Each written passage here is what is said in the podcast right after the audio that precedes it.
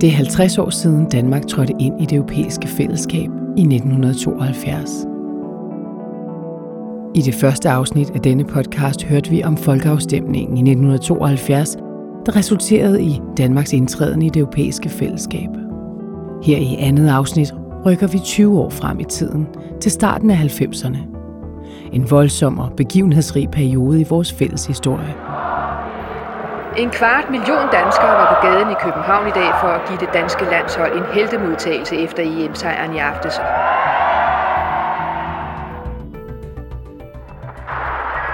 Ti minutter efter politiets første skudsalve bliver der skudt for tredje og sidste gang her på Sankt Hans Torv.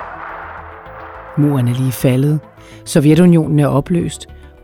Poul Slytter er statsminister. Så hævde jeg bukserne op og sagde, hvad med mine sokker? Og udenrigsministeren, Uffe Ellemann Jensen, viser sine EU-sokker frem på live-tv.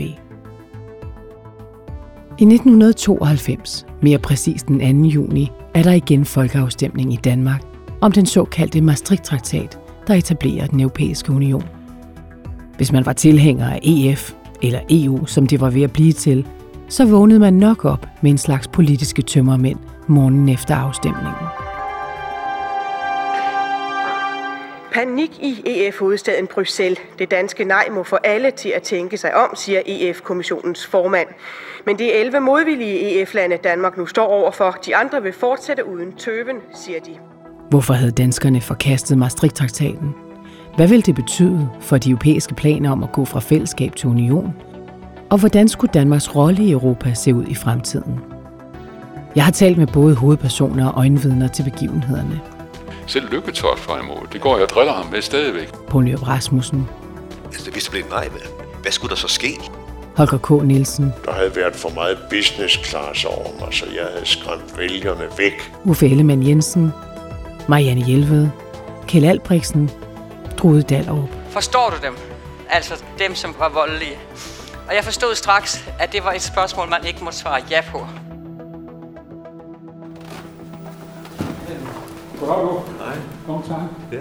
Mit navn er anne Sofie Allerup. Du gør det jo godt i fjernsynet, Holger. Du er ved at blive fandme en helt tv-star, synes jeg. Ikke? Åh, ikke så meget som dig, der. Jeg når da ikke til sokkerholdet. Vi starter i Europaudvalgets lokale på Christiansborg sammen med Poul Nyrup Rasmussen, der repræsenterede ja-siden, og Holger K. Nielsen, der repræsenterede nej-siden. Velkommen til jer, Poul Nyrup Rasmussen, tidligere statsminister, Holger K. Nielsen, tidligere minister og tidligere formand for SF. Først vil jeg spørge jer, hvor var I den aften den 2. juni? Øh, jeg tror ikke, jeg tog herind, før jeg havde den første exit poll i virkeligheden. Og øh, øh, var meget anspændt for, hvad udfaldet ville være, fordi øh, jeg synes egentlig, det var meget, meget åbent. Hvad var din reaktion, da det så viste sig, at det var et nej? Et kæmpe stort spørgsmål, som hed, hvad gør du nu, lille du, ikke? som det hedder i sangen. Altså kort sagt, øh, sådan er jeg jo skruet sammen. Når det går anderledes end det, man havde arbejdet for, så er det første, der melder sig, nå, hvad gør du så nu? Og, og hvor var du hen? Øh, Jeg tog ind på Christiansborg cirka ved syvtiden, øh, og der havde øh, TV2 øh, havde lavet en exit poll, øh, som jeg skulle kommentere på. Øh, Og øh, i den exit poll, der var der blevet et lille ja. Så skulle jeg kommentere på det. Og jeg hævde jo alle de sædvanlige argumenter frem. at Det var, øh, det var øh, pengemagten, øh, alle dem, der havde pengene, og, og magthaverne, der ligesom havde trumlet os andre. ikke? og, da, og da det så øh, jo viste sig, at det var anderledes, ikke? så måtte jeg så sige til mig selv, at du, du øh, kommenterer aldrig exit polls fremover, Holger. Man skal altid kommentere på, på faktiske resultater, ikke? for det kan gå fuldstændig galt. Så, men så vil jeg også lige sige, at, ja, at øh, stemningen var meget euforisk øh, på, på vores side. Øh, vi gik jo ud i, i den københavnske sommernat efterfølgende, øh, og kom ned på Nørrebro på det, der hedder Café Rust. Øh, Og der blev vi modtaget sådan en jublende, jublende menneskemængde. De stod sådan og klappede af os. Ikke? Og pludselig var der en fyr, der, der trak øh, skjorten af, og så råbte han, nu bliver vi fandme også europamestre i fodbold, altså. og, og folk, de, de skrald grinede. Ah, nej, nej, nu er jeg godt nok, du, kammerat, du må du lige passe på, ikke? Og det var en god bemærkning, det blev vi jo. Ja, det var det. Det var en god bemærkning, Holger. Også hos andre på nej-siden er der stor glæde. Vi, vi er på nej-siden, vi var alle sammen sammen i, uh, på Bananrepublikken, som ligger her på Nørrebrogade. Og uh, så bagefter gik vi over i Café Rust, som ligger ved Sankt Hans Torv. Og så dansede vi hele natten. Det var en fantastisk fest. Det var helt euforisk.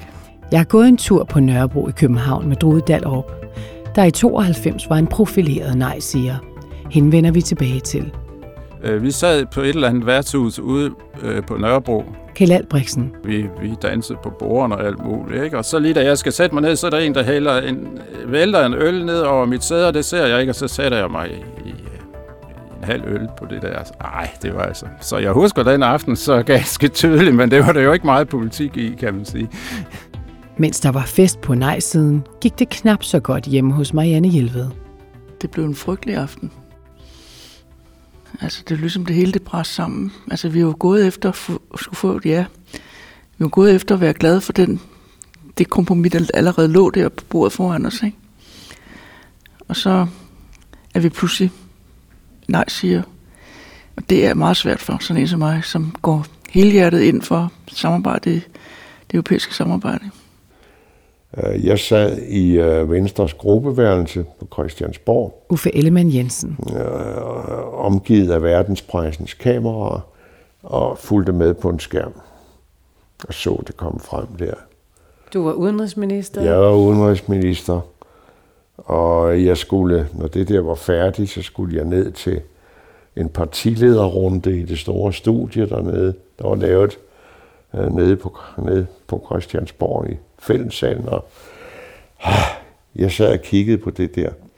Og jeg kan huske, der var en dygtig fotograf på politikken, der lavede det, der blev til årets pressefoto, hvor jeg sidder med et fuldstændig fortvivlet ansigt, sveden væltende ned, og så to flag, der krydser foran mig. Og knaldgodt komponeret billede.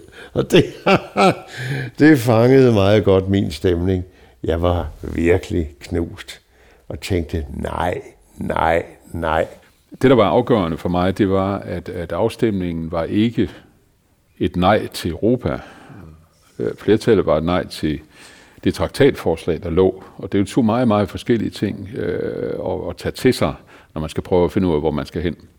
Jeg har et, øh, et billede af dig, øh, Paul, øh, blandt andet, og det er fra tv øh, den aften, du sidder sammen med øh, statsminister Poul Slytter, og du sidder sammen med udenrigsminister Uffe Ellemann på det tidspunkt. Hvordan ser I ud, synes du? Jeg synes, jeg ser godt ud. Som Jamen, det gør I også, det er rigtigt. Uh, I ser lidt beklemte ud. Det er måske ja, ja. Uh, Poul Slytter er vel den, som bedst afspejler i virkeligheden situationen. Uh, det var meget anspændt. Altså, ja. øh, altså i hvert fald øh, Slytter og Uffe, de var skide sure for at sige det rent ud. Ikke? Sådan, sådan, øh, sådan husker jeg det. Var de sure og, på dig? Ja, også det. Det tror jeg nok, at man, man, at man må sige. Altså, og jeg forsøgte ligesom at sige, at hør nu her, vi kan få en aftale. Altså. Nu skal vi bare tage det roligt. Vi kommer ikke ud af EF. Vi kan godt få en aftale. Det har vi sagt, vi skulle have. Øh, og nu, øh, nu, nu, nu snakker vi om det. Mm. Så, så det Paul siger, det, det tror jeg nok øh, afspejler, hvad, hvad du tænkte, Paul, der, ikke? Men Uffe og, og Slytter, de var, de var noget mere øh, ophidset, sådan som jeg husker det. Jeg sad og følte mig rigtig skidt tilpas. Og så bandede jeg Socialdemokraterne langt væk. Fordi i de sidste par måneder af kampagnen, øh, der havde de glimret ved deres fravær. De havde haft så travlt med at skifte formand. Hvis vi taler om kampagnen, øh, Paul, så var du jo en del af det her ikoniske formandsopgør øh, mellem dig og, og, og det var, Svend det var et formandsvalg, må jeg lige sige til dig. Men du får stafetten der den 11. april Jeg bliver valgt af et, af et klart flertal på Socialdemokratiets ja. kongres, ja. ja og bliver formand for Socialdemokratiet, ja. og ryger lige kampagne. Ja. Øhm, ikke så mange uger efter er der en øh, 1. maj tale mm. i Fælledparken. Mm. Og lige præcis Uffe, som du snakker om, han siger, der manglede du at snakke om Europa. Nej, det er jo ikke rigtigt. Jeg fik en helvedes masse tv over. Jeg snakkede om Europa. Jeg fik jo æbler og bananer og gulerødder i, i hovedet. gulerødder? Jeg husker. Ja, ja, der blev, helt, der blev kastet mig. Man måtte sådan dukke sig undervejs, men, men det blev dog gennemført. Jeg kan huske øh, tv-reporteren der sad jo og fulgte efter i min manuskript, og så sagde han, han sprang over Europa et sted her, men jeg fik det dog alligevel nævnt at skille i gang og argumentere for det, og tog min, tog min diskussion og tog min kritik, sådan må det være. Ja. Du må stille op på, på det, du går ind for.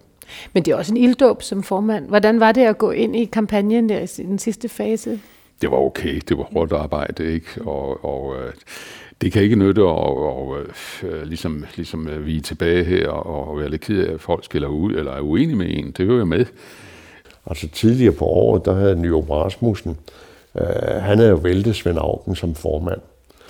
Og Svend Augen og jeg havde haft en aftale om, øh, dels hvordan Maastricht-traktaten skulle se ud. Vi havde fået danske ændringsforslag lagt ind i det. Og vi havde aftalen om, at så skulle vi føre en vældig kampagne, hvor vi trak i samme retning. Så blev han væltet som formand, og så stoppede Socialdemokraterne stort set. Jeg mener, at de stoppede, da Nyrup var inde til sit første 1. maj-møde i Fældeparken, og de begyndte at kylde tomater i hovedet på ham, fordi han nævnte øh, Europa.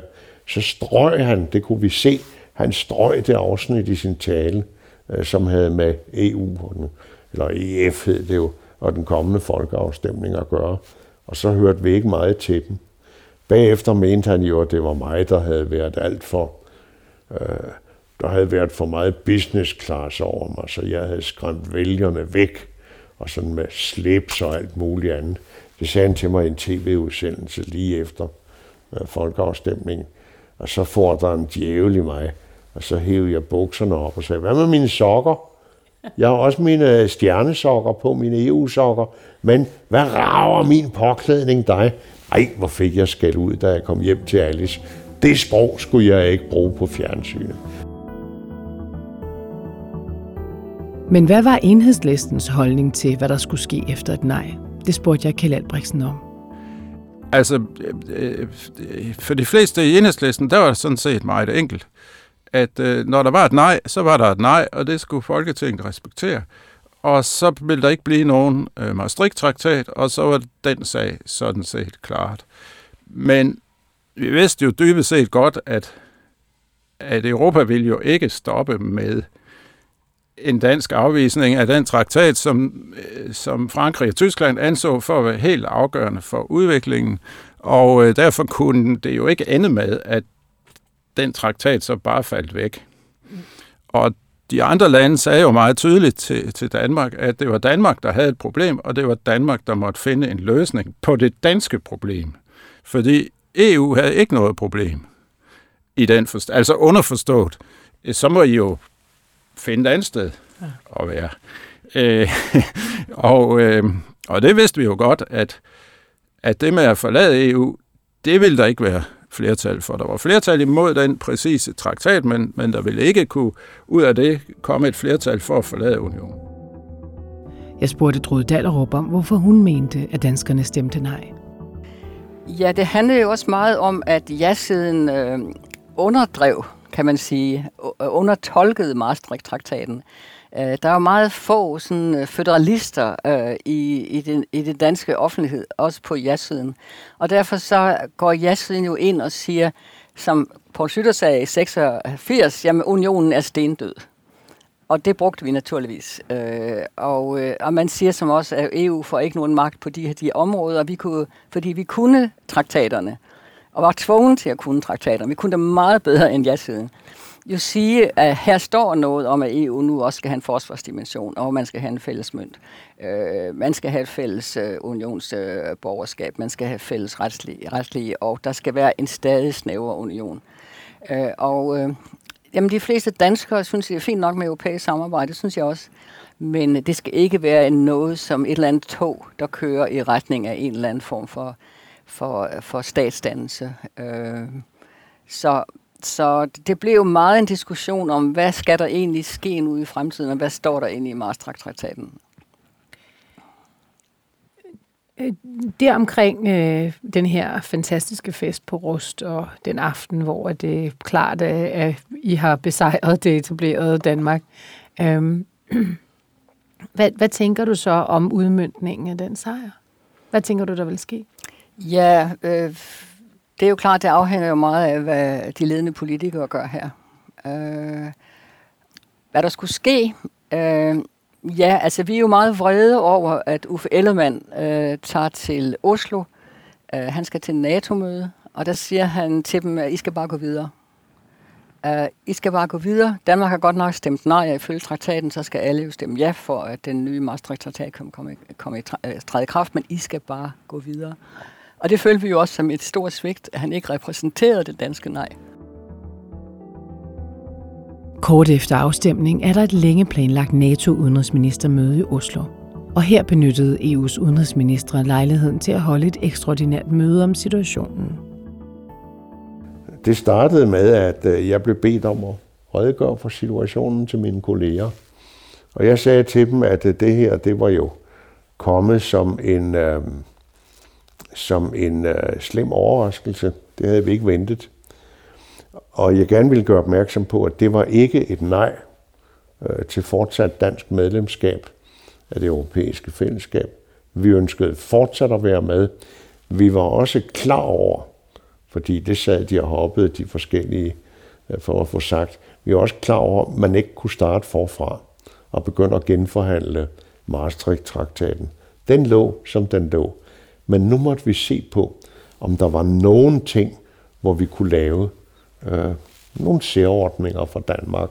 Og det vil vi nu undersøge sammen med vores partnere med henblik på, at vi så måske senere øh, kunne tage en ny afgørelse. Men hvordan ved du, at det ikke er et nej til medlemskabet? Det var fordi, når jeg kiggede på, øh, hvad der var sagt i kampagnen af de forskellige partier, så var det jo klart, at flere af dem, der var gået ind for et nej, de havde været ude at sige, at det er ikke et nej til, til, til, øh, til at være med i, i øh, fællesmarkedet. Det er et nej til det her Maastricht-traktat. Så det kunne jeg roligt sige. Det ville der også være et stort flertal for i Folketinget.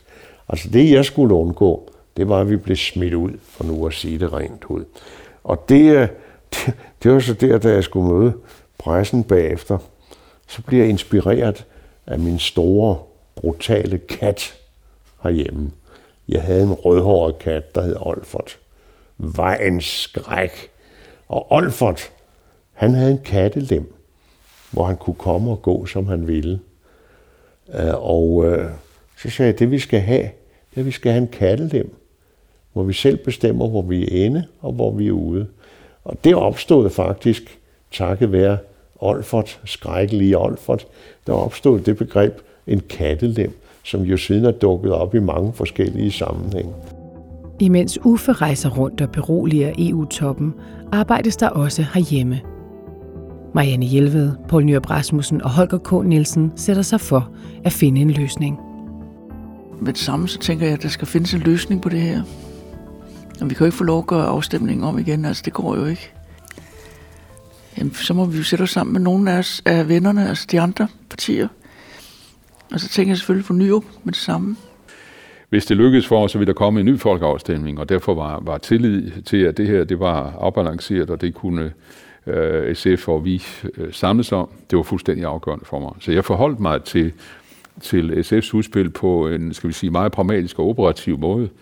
Så alle de her overvejelser førte til, at, at øh, øh også efter en snak med, med Marianne Elved, det radikale venstre, at det, det måtte vi prøve at løfte. Hvornår bliver de her møder som, og konsultationer, I har mellem jer, til egentlige forhandlinger? Jamen, det sker jo i virkeligheden først øh, efter åbningsdebatten, øh, der i, i oktober øh, øh 92. Øh, der går jeg øh, øh, ud eller ind øh, i debatten, jeg tror i i en kort bemærkning til, som et svar på en af de borgerlige ordfører, øh, og bruger udtrykket øh, et nationalt kompromis. Øh, jeg havde brugt det i et interview tidligere, men øh, der fik det, ja, det i hvert fald lanceret i selve folketingssalen. Øh, og dermed mente jeg jo meget ligesom Paul, at man var nødt til at øh, få en større enighed omkring vores europapolitik. Altså vi havde siden 92, havde vi, eller siden 72, havde vi stået og råbt i hver vores hjørne. Øh, og man var ja-siger og nej-siger, og man øh, hørte ikke på hinanden. Øh, ja-siden mente, at alt ved, alt ved EF var godt, nej-siden det modsatte, det var skidt det hele, og sådan er virkeligheden jo ikke. Det er jo et sted midt imellem. Der er noget, der er skidt, noget, der er godt. Øh, og jeg ønskede at få en mere politisk stillingtagen til EF. Så vi ikke bare øh, forholdt os som øh, ja-siger eller nej-siger, men som politiske mennesker og politiske partier. Øh, og, øh, og derfor øh, så øh, synes jeg, at det var nødvendigt, også i den, med den nye situation, som vi stod med i Europa, at øh, vi ligesom kom til at diskutere de her ting på en helt ny måde. Øh, og, og det fortsætter så også, at vi fik løst det her øh, den her udfordring. Øh, og jeg er helt enig med Paul i, at, øh, at øh, det var øh, primært øh, SF og, og Socialdemokratiet, der skulle øh, klare den. Det var, det, var, det var min ambition. Jeg havde den, den opfattelse, at hvis S og SF kunne blive enige om det her, så ville resten af Folketinget være nødt til at sige ja til det. Altså det øh, S, som det meget store, øh, det meget store parti, der også havde rummet øh, de store forskellige modsætninger øh, til, til Europa gennem årene siden 72, og SF som et gammelt øh, nej-parti, øh, hvis vi ligesom kunne samle os, øh, så, så kunne vi håndtere den her, den her situation. Øh, Og det var egentlig ikke min tanke, at de radikale skulle med der i, i første omgang. De kom så med alligevel, og det var sådan set ganske udmærket, øh, fordi de spillede også en, en meget god rolle, da vi, da vi forhandlede på Nyrups kontor. Men vi startede så kort tid efter øh, åbningsdebatten, de egentlige forhandlinger. Øh, der var sådan nogle følere før da, naturligvis, øh, og også i forhold til øh, nej-bevægelserne, som jeg jo sådan havde en, et stort ønske om, at de ligesom blev, også blev engageret på en positiv måde. Men de var allerede på det tidspunkt, hvor de på vej væk fra deres tidligere øh, synspunkter om, at øh, vi skulle have undtagelser. Det var det, der handlede om. Øh, de havde ligesom, øh, som sige, skærpet deres kritik, radikaliseret sig, synes jeg. Øh, og derfor var det ikke muligt at få, en, øh, at få dem med på et, på et grundlag, som var, var acceptabelt. Så det blev, det blev også i SF, der ligesom stod fra nej-siden, øh, fra folkeafstemning, og, og skulle forhandle det her, ikke? Øh, sammen med, et, øh, med to, med to ja-partier. Øh, og og det, for, det foregik så på Pauls kontor.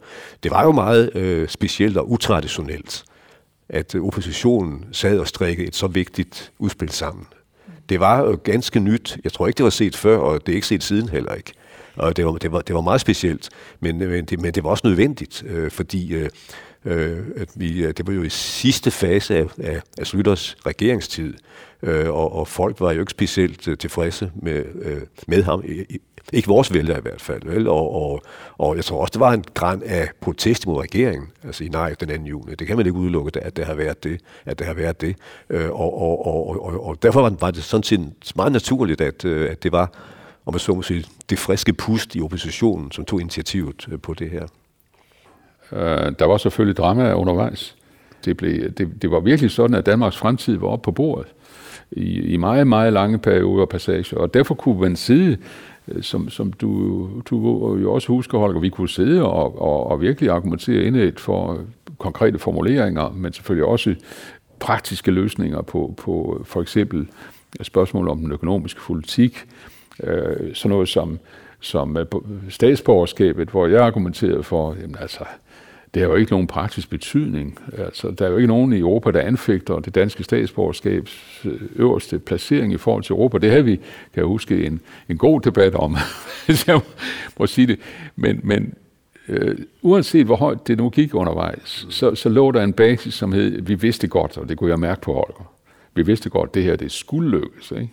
Det er jo en ret stor gruppe, øh, som egentlig er en del af forhandlingerne. Det er dig, Poul Nyrup, det er Måns Lykketoft og Bjørn Vest, der var EF-ordfører på det tidspunkt. Øh, fra dig, øh, Holger K., der var det dig og Sten Gade, og John Iversen, som var Europaparlamentsmedlem på det tidspunkt, og fra de radikale var det Marianne Hjelved og Niels Helve Petersen. Og jeg har talt med Marianne, og hun siger, at en gang imellem måtte du, Paul, og du, Holger, gå udenfor og tale om nogle ting. Kan I huske det med at forlade lokalet og gå ud og, og, og stå og, og stige hinanden i øjnene? Ja, det kan jeg godt huske. Altså, det var, det var, det var faktisk det aller sidste, så vidt jeg husker. Øh, altså, øh, vi sad ind på Pauls kontor, øh, og det ligger ved siden af SF's daværende partiforeningskontor, eller partikontor her på Christiansborg. Og der var der sådan en lille forkontor, hvor der var en, øh, en en kopimaskine med en masse papir stablet op. og der sad vi på et tidspunkt oven på de der stabler papir inde i det der mørke rum og, og, og filede øh, det aller sidste til, kan jeg huske. Ikke? Øh, og, og, og, og, og, og det var noget af det, som i aller sidste øjeblik fik det til at så, og så glide igennem. Ja. Men hvordan var stemningen så mellem Marianne, Paul og Holger under forhandlingerne? Hvis du har været igennem sådan en forhandling, og vi har siddet på den papirbunke, som Holger så udmærket beskriver, og vi lander, ikke? så sker der jo altså også det, at når du så har været det igennem, så er vi, så er vi ret enige om, at det er sådan, det er. Og det betyder også, at, at et godt skænderi i virkeligheden forøger tilliden mellem os. Øh, og, og, og det kan jeg jo mærke den dag i dag, ikke? Altså, jeg, jeg, jeg, altså, jeg havde jo den, den vanskelighed, at jeg følte et eller andet sted, at jeg skulle forhandle for, for hele nej-siden et eller andet sted. Ikke? Og det var, det var jo sådan en stor øh, byrde, der var lagt på, på mine skuldre i det der. Ikke? Jeg spurgte Trude Dallerup, om der var kontakt mellem nej-bevægelserne og SF under forhandlingerne. Ja, øh, der er kontakt med, mellem os og SF, men øh, det er klart, at, at øh, det, det er svært. Vi har jo været, øh, vi har jo været øh, på samme side i, øh, i Maastricht-afstemningen, og gode venner har lavet strategier sammen og diskuteret, og så pludselig så bliver vi så øh, modstandere. Vi følte os jo svigtet, og man svigtede det danske nej, og utrolig mange mennesker følte også, at det her var et svigt. Og samtidig bliver jeg faktisk bange, det må jeg sige. Altså, kan du tillade dig det her? Ikke? Og at, at, det, at det kan gå for vidt. Øh, så så ja, nej, altså, jeg var ikke på vej til at gå, men jeg var virkelig nogle, nogle gange, der var det sådan, at det, at det svimlede en smule for mig, altså, og i forhold til, at jeg ligesom skulle repræsentere et eller andet sted det flertal, som havde, som havde, som havde, havde stemt nej. Og det var også derfor, jeg er til øh, var oppe i, i, i, i det røde felt. Ikke? Det var jo sådan rimelig rimelig barsk forhandling, der var af og til. Ikke? Men, men, øh, men, øh, men for mit vedkommende skyld det simpelthen øh, en eller anden form for, for ansvar i forhold til, øh, øh til det nej, der har været der den, den 2. juni. Herunder også, at jeg havde, havde lagt meget, meget stor vægt på op til 2. juni-afstemningen, at vi ikke måtte ryge ud af EF. Øh, og, og, og der har jeg jo hele tiden haft de to ting i, øh, i hovedet. Ikke? Altså, vi skulle respektere det der nej, men det var ikke nej til selve medlemskabet og enhver mulighed for, eller risiko for, at vi ville glide ud, øh, det, det ville jeg ikke være med til. Altså. Og derfor så skulle vi også øh, ligesom kunne gøre det realistisk, øh, så, så det også skulle holde i forhold til de andre lande, vores fremtidige medlemskab af EF. Så samlede tre oppositionspartier sig øh, med Nyrup og Socialdemokratiet, og med øh, Helve og de radikale, og med øhm, øh, Holger K. Nielsen og SF. De samlede sig, fordi øh, de havde jo et, et flertal, som de havde brugt tidligere til at drille os med i sikkerhedspolitikken. Så satte de sig sammen for at finde ud af, hvad, kunne de komme med en eller anden model til, hvordan sådan en kattelem skulle se ud. Og øh, vi kunne jo godt følge med i, hvad der foregik, fordi Øh, de skulle have teknisk hjælp fra Udenrigsministeriet, for der var meget teknik i det her. Så øh, vores departementchef, Ørstrøm Møller, som var den embedsmand, der overhovedet vidste mest om, om hvordan EF fungerede, ned i de mindste krænkelkrog. Han fik lov til at være hjælper, når de havde spørgsmål. og kontaktmanden derfra, det var Ralf Pittelkov, der dengang var assistent for, for Nyår. Så vi vidste jo godt, hvad det gik og snakkede om. Og det var jo det, der så kom til at koncentrere sig om det, der blev øh, de fire danske undtagelser. Der er nogen, der kalder det forbehold. Det er noget vrøvl. Det var fire danske undtagelser. Og det blev så formuleret der. Vi forsøgte selvfølgelig via kontakten derind at få begrænset skadevirkningerne. Fordi uh, der var nogle af de der undtagelser, som jeg var meget, meget imod. Men ud af det kom jo så det der, hvad var det, man kaldte det nationale kompromis. Ja. Mm, jeg måtte altså øve mig foran spejlet, for ikke at vrænge, når jeg skulle sige det. Yeah. hvad var det, der var så galt ved det? Jamen, uh, jeg mener, jeg mente, at nogle af de ting der, man skulle have som undtagelse, det var dybt skadeligt for Danmark. Og derfor sagde jeg også, da vi enedes om det her, og kaldte det det nationale kompromis, så sagde jeg fra dag et, jeg går med for det her, jeg skal gøre alt, hvad jeg kan for at få det igennem, men så vil jeg bagefter have frihed til at gøre alt, hvad jeg kan for, at vi slipper ud af det igen. Og så lander I faktisk en aftale, aftale med hinanden, og jeg har, øh, jeg har et billede øh, fra fejringen af, af det.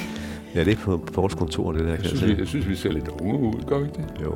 Ja, det ser brændt godt ud, du ser, jo. Du ser godt ud, Holger. Ja, det gør du også, du. Ja, så, Marianne, det. Marianne også, ja. Vi ser meget yngre ud, ja. Ja, ja. Det er meget sjovt. De tre partiledere er blevet enige om en aftale om de fire forbehold. Og nu er det op til statsminister Poul Slytter og udenrigsminister Uffe Ellemann Jensen at forhandle den hjem. Inden topmødet i Edinburgh tager Uffe på rundrejse i Europa. Forud for det, der satte jeg mig i den lille jetjager, og så fløj jeg rundt til hovedst, de store hovedsteder. Og jeg nåede dem næsten med alle sammen. Og øh, der var et sted, øh, jeg mødte som med udenrigsministeren de forskellige steder, øh, og, og, og forelagde situationen. Og sagde, at det her, det er det, vi stiller med i Edinburgh. Og vi har brug for jeres hjælp, fordi ellers, og så, så var jeg jo nødt til at være lidt rå, ellers så blokerer vi for det hele, det kan vi jo. Og så kan I få besværet med at prøve at lave en ny organisation. Hvis ikke vi får det her, så blokerer vi. Ah, det Så mener du troede med at obstruere det hele? Selvfølgelig gjorde jeg det. Fordi nu var vi kommet dertil, at nu skulle vi have det igennem. Og jeg kan huske et sted. det var i Rom. Der var udenrigsministeren, det var Colombo. Han var sådan meget italiensk. og han var vildt farvet. Det kunne der overhovedet ikke være tale om. Fordi uh, no way ville Italien være med til det der. Han svingede med armene. Og um, så havde han en departementchef. Sådan en lille fyr, som jeg kendte fra både NATO-møder. Og, og han fangede mit blik. Og så gjorde han sådan her, han blinkede og sagde udenfor. Lad bare Columbo snakke. Så vi lod Columbo snakke, og jeg sagde, kære kolleger, det kommer dybt ondt, fordi jeg havde regnet med din støtte. Og så, så gik jeg udenfor, og så kom ham, den lille departementchef, med ud, så sagde han, lad bare ham snakke, det finder vi ud af. Jeg skal nok sørge for, at det der kommer på plads. Sådan var der jo små hjælpere rundt omkring, Santa, små hjælpere. Og da vi kom til, øh, til øh, Edinburgh, der var det jo gennemarbejdet.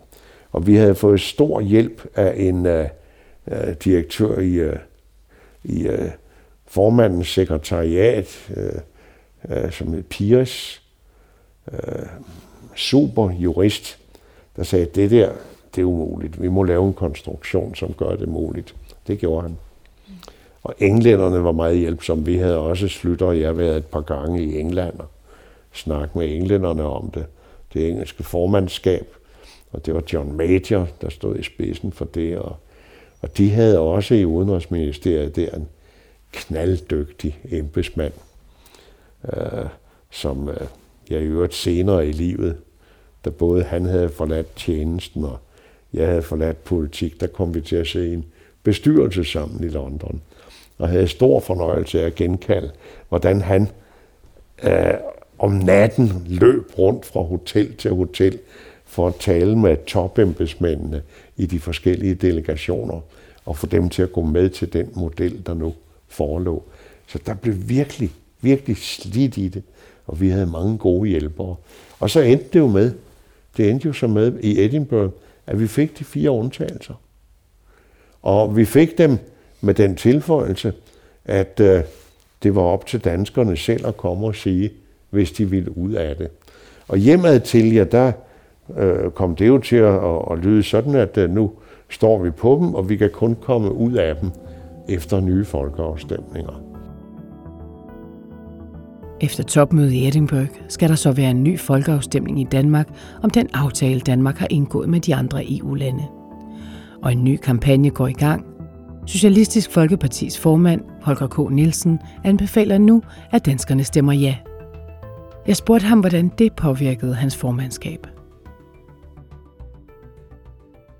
Så det, det gjorde mig Øh, til en stærkere politiker, kan man sige. Ikke? Fordi øh, når man er igennem et så vanskeligt forløb, øh, og, øh, og var også i, øh, på et eller andet plan en form for, for svendestykke, ikke? at vi havde, jeg havde stået i spidsen for en kampagne op til folkeafstemningen 2. juni, øh, som gav et nej. Jeg havde sagt, at vi kunne få et, et resultat ud af det, så vi ikke bare øh, havde, ikke havde noget som helst efterfølgende.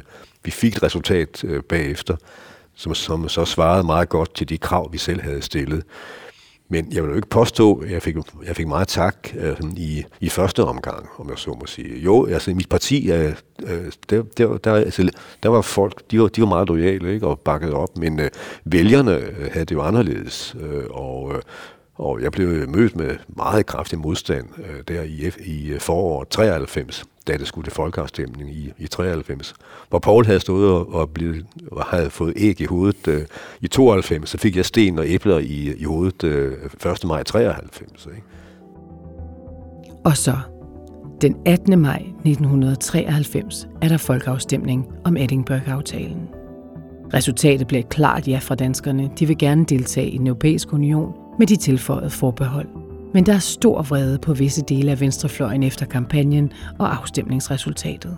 Og ud på natten spidser tingene til på Nørrebro i København.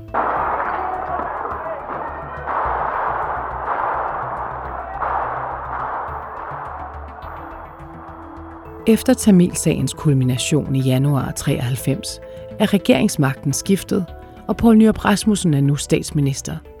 Han blev ringet op og orienteret midt om natten klokken 3 eller 4 om, om morgenen, hvor øh, jeg meget dramatisk får at vide, at politiet var faktisk i, livsfar, i livsfare ude på, på Nørrebro, og der var flere af dem, der var blevet såret undervejs, og der har også været skudvekslinger af, af undervejs, øh, hvilket jeg overhovedet ikke havde forudset. Jeg mener, den aften, hvor, hvor der blev stemt, og resultatet forelå, øh, var det jo ikke sådan, at fem minutter efter, så gik det her i gang. Det kom jo nogle timer senere. 10 minutter efter politiets første skudsalve bliver der skudt for tredje og sidste gang her på Sankt Hans Torv. Politiet forklarer senere, at de skyder igen for at jage demonstranterne væk fra bunkerne med brosten. I løbet af nattens voldsomme uroligheder bliver mange politifolk såret, mens 113 skud bliver affyret, og 11 demonstranter bliver efterfølgende behandlet for skudsår. Heldigvis er der ingen dødsfald. Øh, og jeg blev sådan kaldt forræder og, øh, og, og alt muligt andet. Ikke? Jeg havde snydt folk og, og så videre. Ikke? Hvad jeg ikke mente, jeg havde, og stadig, stadig ikke mener, at, at, at, at jeg gjorde. Altså, jeg har spillet med helt åbne kort hele vejen igennem. Øh, men, øh, men det var klart nok, at, øh, at det, ble, det, blev jo, det blev jo ganske voldsomt, også der på Nørrebro 18. maj. Øh, og og øh, øh, og det, øh, det kom jo til at, at påvirke øh, os ganske meget. Det var, det var ikke sådan vores vælgere, der demonstrerede 18. maj, vel? Det var sådan længere ude på, på venstrefløjen, altså ungdomshuset og de der BZ-grupper og, og det der eller autonome hed det vist nok også, ikke? Så meget, øh, meget øh, militante unge mennesker, ikke? Jeg husker, der var et eller andet slogan, de havde, de havde skrevet, øh, øh, de stjal sejren fra os. Jeg tænkte, Gud gjorde vi der ej. Altså, det var da ikke jeres sejr den 2. juni, vel? Det var befolkningen, der havde stemt nej den, den 2. juni, ikke? Og det befolkningen, der havde stemt ja den 18. maj, det er det, det, det nye grundlag. Der var et meget klart flertal øh, for, øh, for øh, den, kan man så må sige, undtagelserne øh, den 18. maj. Øh, og det var ikke... Øh, de har ikke fået frastjålet noget som helst øh, øh, i, i virkeligheden, vel? Men det var sådan, synes jeg, sådan en, øh, en form for, for, for, for tilgang øh, til det, ikke? Hvor de ligesom brugte lejligheden til at og øh, radikalisere en, øh, en, en stemning ikke, imod det, de kaldte magthaverne, ikke, som vi så også var blevet en del af, som de så havde så meget. Nu drejer vi ned af, af Fælledvej, og det er jo her, de øh, rigtig store kampe øh, sker. Fældevej ligger mellem Nørrebrogade og Sankt Hans Torv. Og lige præcis den aften var der det ser helt særlige forhold, at torvet var under renovering, og derfor var der øh, brosten øh, i massevis, som lå løst. Øhm, og det var dem, som øh, demonstranterne brugte som øh, kasteskyts. Og da politiet ikke havde torgas, ja, så kom øh, politikæden øh, meget tæt på demonstranterne. Kan du huske, hvordan at, at ligesom debatten om det her, altså øh, det var vel et chok, var det det dagen efter? Jamen det er jo klart, det var et chok. Altså ligesom, det er jo, den demokratiske debat var jo ligesom blevet kortsluttet. Øh, og øh, så handlede alting om det, der skete her. Øh, det, var rigt, det var utrolig ulykkeligt. Også for de fredelige demonstranter, som det altid er, når det ender på den der måde. Øh, jeg hader, når fredelige demonstrationer ender voldeligt, mm. fordi så kommer alting til at handle om det. Der blev affyret 113 pistolskud. 113? Ja. Øh, mindst. øhm, og 11 demonstranter blev øh, behandlet for skudsår. Det, der overraskede mig, det var, at det var så voldeligt, som det var. Øh, nu var der en række omstændigheder, der var meget ulykkelige. Der var øh, noget vejarbejde, mm. hvor en masse brosten var stablet op lige parat til næsten at, at blive brugt. Øh, og der var en inkompetent ledelse af politiet på det, på det tidspunkt. Dels var de klart undertal, dels øh, havde de ikke øh, de, øh, de værktøjer, man, man har brug for, når man skal prøve at få en demonstration af den her karakter under, under kontrol, og de var i klart mindretal nogle gange, og faktisk også i livsfare nogle gange. Jeg kan huske, at jeg stod i Nationalmuseets store mødelokale sammen med justitsminister Erling Olsen og skulle tale om noget helt andet. Vi skulle lancere nogle nye reformer, indtil der kom et spørgsmål fra fra journalisterne om, hvad jeg mente om, om, øh, om nattens øh, vold. Og jeg startede faktisk med at sige, at øh, jeg stod på politiets side. Det var meget vigtigt, at, at vi respekterede, at, at øh, politiet måtte have ansvaret for, at, at øh, det ikke blev volden, der skulle bestemme. Det fik jeg en masse skæld ud for. Men, men, og jeg kunne også godt se, for det har heller ikke lagt skjul på, at, at der, begået, der blev begået store fejl i, i politiets håndtering på grund af en dårlig ledelse, vil jeg gerne sige, og det er også kommet frem i de rapporter, der er blevet lavet sidenhen. Der var en katastrofal mangel på ledelse, som efterlod de her øh, modige betjente i mindretal og i fuldstændig vanvittige situationer. Altså det er simpelthen øh, utrolig guds lykke, at der ikke var nogen, der blev dræbt der. Ja. Både på den ene og den anden side. Det kunne lige så godt være sket. Hvad betød det egentlig for, for nej-siden, altså at, at det udviklede sig sådan, tror du? Hvad, hvilken betydning havde det så for bevægelsen? Jeg tror ikke, det havde nogen speciel betydning for bevægelsen, fordi det var jo ikke os, øh, og det vidste folk også godt. Men øh, det betød jo, at debatten om selve afstemningens indhold forsvandt fuldstændig. Aviserne var jo bare fulde af det her, som jo også var en stor sag, ikke også? Øh, og samtidig var der jo de her forbehold, som nu så var blevet vedtaget. Og der må jeg jo nok sige måske, at øh, de har holdt længere, end jeg troede, for jeg hørte jo mange jeg siger sige, sådan uden for citat, at dem skulle de nok hurtigt få væk igen. Ja. Der var ikke nogen, der ønskede dem. Vi ønskede dem ikke, og jeg siden ønskede dem jo heller ikke. Men øh, det var jo en kattelem, som Uffe Ellermann kaldte det. Så den korte, jeg synes, det korte her, det er, at det her øh, blev en, en, øh, en trist øh, markering, øh, men det blev, det blev ikke en markering, som satte sig øh, historisk i, i vores, i vores øh, ja til det nationale kompromis. I de år, hvor dette afsnit foregår, sker der store ting i Europas historie. Muren, der delte Øst- og Vesteuropa, er faldet, og konturerne af et nyt Europakort toner frem. Og efter etableringen af den europæiske union, er målet en udvidelse af det europæiske samarbejde. Marianne Hjelved husker tiden således. Altså, nu kunne man virkelig se, at man kunne lave om på verden. Og skabe en bedre verden. Og det var jo fyldt med glæde. Og grænseoverskridende glæde i virkeligheden. Man kunne glæde sammen på tværs af grænser. Det var i virkeligheden en meget, meget positiv oplevelse.